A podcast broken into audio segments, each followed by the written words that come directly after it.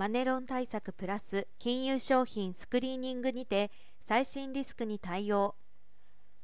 米国財務省の外務資産管理室 OFAC など各国の政府機関が指定した経済制裁対象者が経営者や実質的支配者になっています。企業が発行する証券等の金融商品を取引保有しないことは金融機関の責務となっています。けれど昨今ロシア・ウクライナ問題により対象となる金融商品が激増しそれに伴い金融機関が金融商品を取引する際のコンプライアンスチェック業務の負荷が増加しています。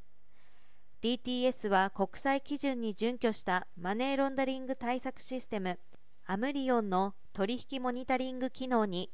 金融商品スクリーニング機能を追加し今夏国内資産運用会社向けに同機能の提供を開始しました。取引モニタリング機能は1検知ルールによる取引モニタリング IP モニタリング。2検知ルール作成変更シミュレーション。3ニュー保有銘柄に対するポジションスクリーニング。金融商品スクリーニング機能で構成されています。これによりユーザーは顧客属性や過去の取引ルールに基づき傾向から逸脱した取引を強力に検知できます。上記スクリーニング機能はロンドン証券取引所グループ傘下のリフィニティブが提供する専用データ FIRI と連携します。これにより経済制裁対象が経営者あるいは実質的支配者となっている企業の株式や債券が組み入れられた金融商品を保有していないかについて顧客の保有ポジションをスクリーニングし照合結果を検出通知します。この機能は取引モニタリング機能のオプション機能として提供されます。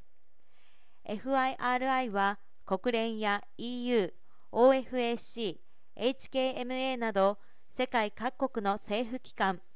大統領令で指定された経済制裁対象に関係する法人情報が組み込まれた最新の金融商品データを提供しています。